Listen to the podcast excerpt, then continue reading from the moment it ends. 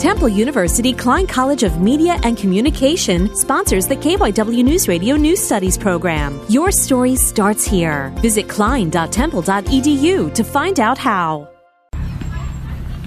Every Monday, kids from Haddon Township High School's Public Service Club Interact travel to the nonprofit Urban Promise in Camden and mentor underprivileged elementary school children. Pamela Fox, the Chief People Officer for Urban Promise, follows children all the way from kindergarten to college. The idea is that we want to equip a generation of young people to be able to be the very best person they can be. Young adults ages 14 to 18 from Haddon Township High School's Interact arrive every Monday after school at Urban Promise, ready to play with kids on the playground and help them with homework. The physiology teacher at the school, Kevin Basile, is the advisor of the club. As humans, especially in a position that we're in, you know, where we have certain advantages that we, you know, should take time and actually form relationships with our local community. Nick Neisted, Haddon Township High School.